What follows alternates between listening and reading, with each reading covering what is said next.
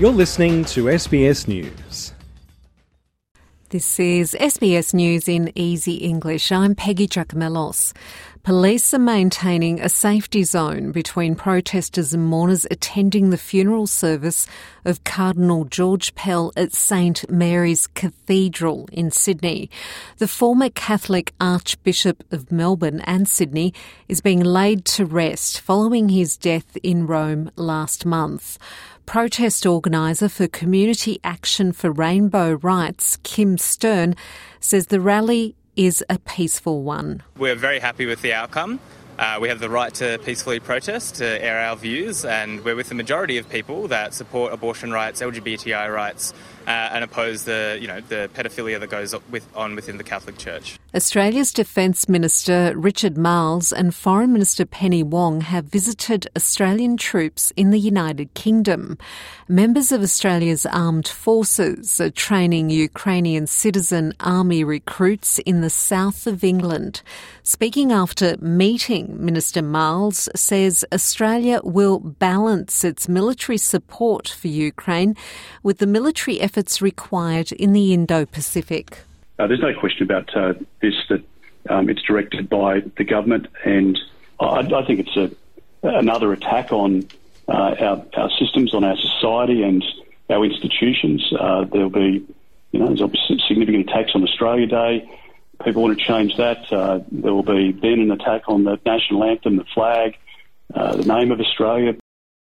The Reserve Bank of Australia will update the $5 banknote to feature a new design that honours the culture and history of the First Nations Australians. This new design will replace the portrait of the late Queen Elizabeth II. The other side of the $5 banknote will continue to feature the Australian Parliament. The RBA will consult with Indigenous communities about the design. Australian Federal Police say they've dismantled a large money laundering organisation believed to have moved an estimated $10 billion offshore. Nine people have been charged across Sydney with money, property, and luxury items also seized. Police say the Australia based organisation stretched to Asia, the Caribbean, Switzerland, America, and the United Arab Emirates. Australian Federal Police Assistant Commissioner Kirsty Schofield says multiple transnational organised crime groups were involved. Today, I'm sending a warning to organised crime groups involved in money laundering activities. You are on our radar. I would also like to reinforce to the ordinary individuals who, who have money held offshore to only use registered and lawful remitters to move their money. Failing to do so may lead to very serious charges. To football, Saudi Arabia has won the rights to host the 2027 Asian Cup. India, Iran, Qatar, and Uzbekistan had withdrawn from the bidding process.